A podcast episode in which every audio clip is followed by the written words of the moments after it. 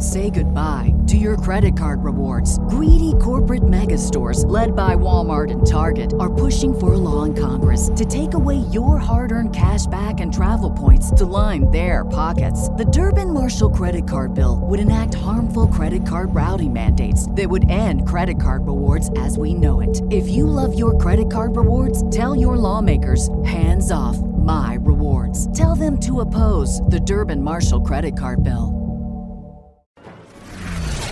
Go behind the high walls, gilded gates, and palace facades and into the very heart of the most famous families alive.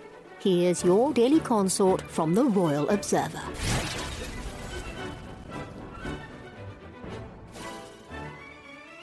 Prince William and Kate, Princess of Wales, will become the first King and Queen of Great Britain to have been truly laid back, modern royal parents.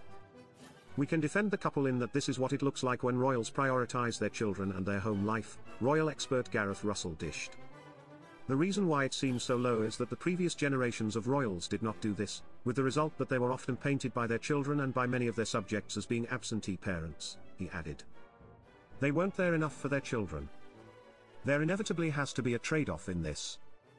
You can either have royals who commit to as many engagements as the Queen Mother or the Queen or Prince Philip did. Amid William and Kate being criticised as lazy for a low number of royal duties throughout 2023, Russell highlighted the positive in this lack of representation. But the upshot of that is that they won't spend as much time day to day with their children.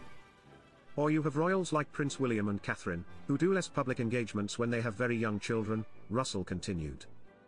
So either you have royals who continue to work as publicly and as often as they did before, or you have royals who perhaps raise happier families.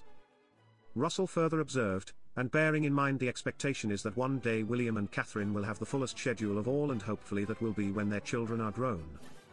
It's worth noting, that of all the royals ahead of them, none of them have young children. So this is what it looks like when the family part of the royal family takes precedence for the first time. But parenting has not come easy for the future king and queen. William and Kate have three children with very different demands. We know poor George has been feeling rather under the cosh lately because school life is about being tested, royal expert Jennie Bond dished. So this half-term holiday may not be quite like his previous holidays and could involve a certain amount of revision. That will be doubly hard with his sister and little brother having all the fun, but I'm sure William and Kate will find a healthy balance that will allow George to join in most of the time, Bond stated. She continued, George will be their priority right now because of his exams and his future schooling to consider. Charlotte is relatively carefree, but as the only girl, she'll no doubt command special attention. Louis is the little kid on the block, probably getting away with murder while their parents are too busy with the others to chastise him. GBN interviewed Russell.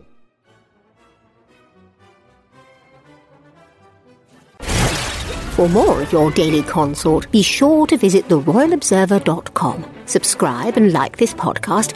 Oh, and keep calm and carry on.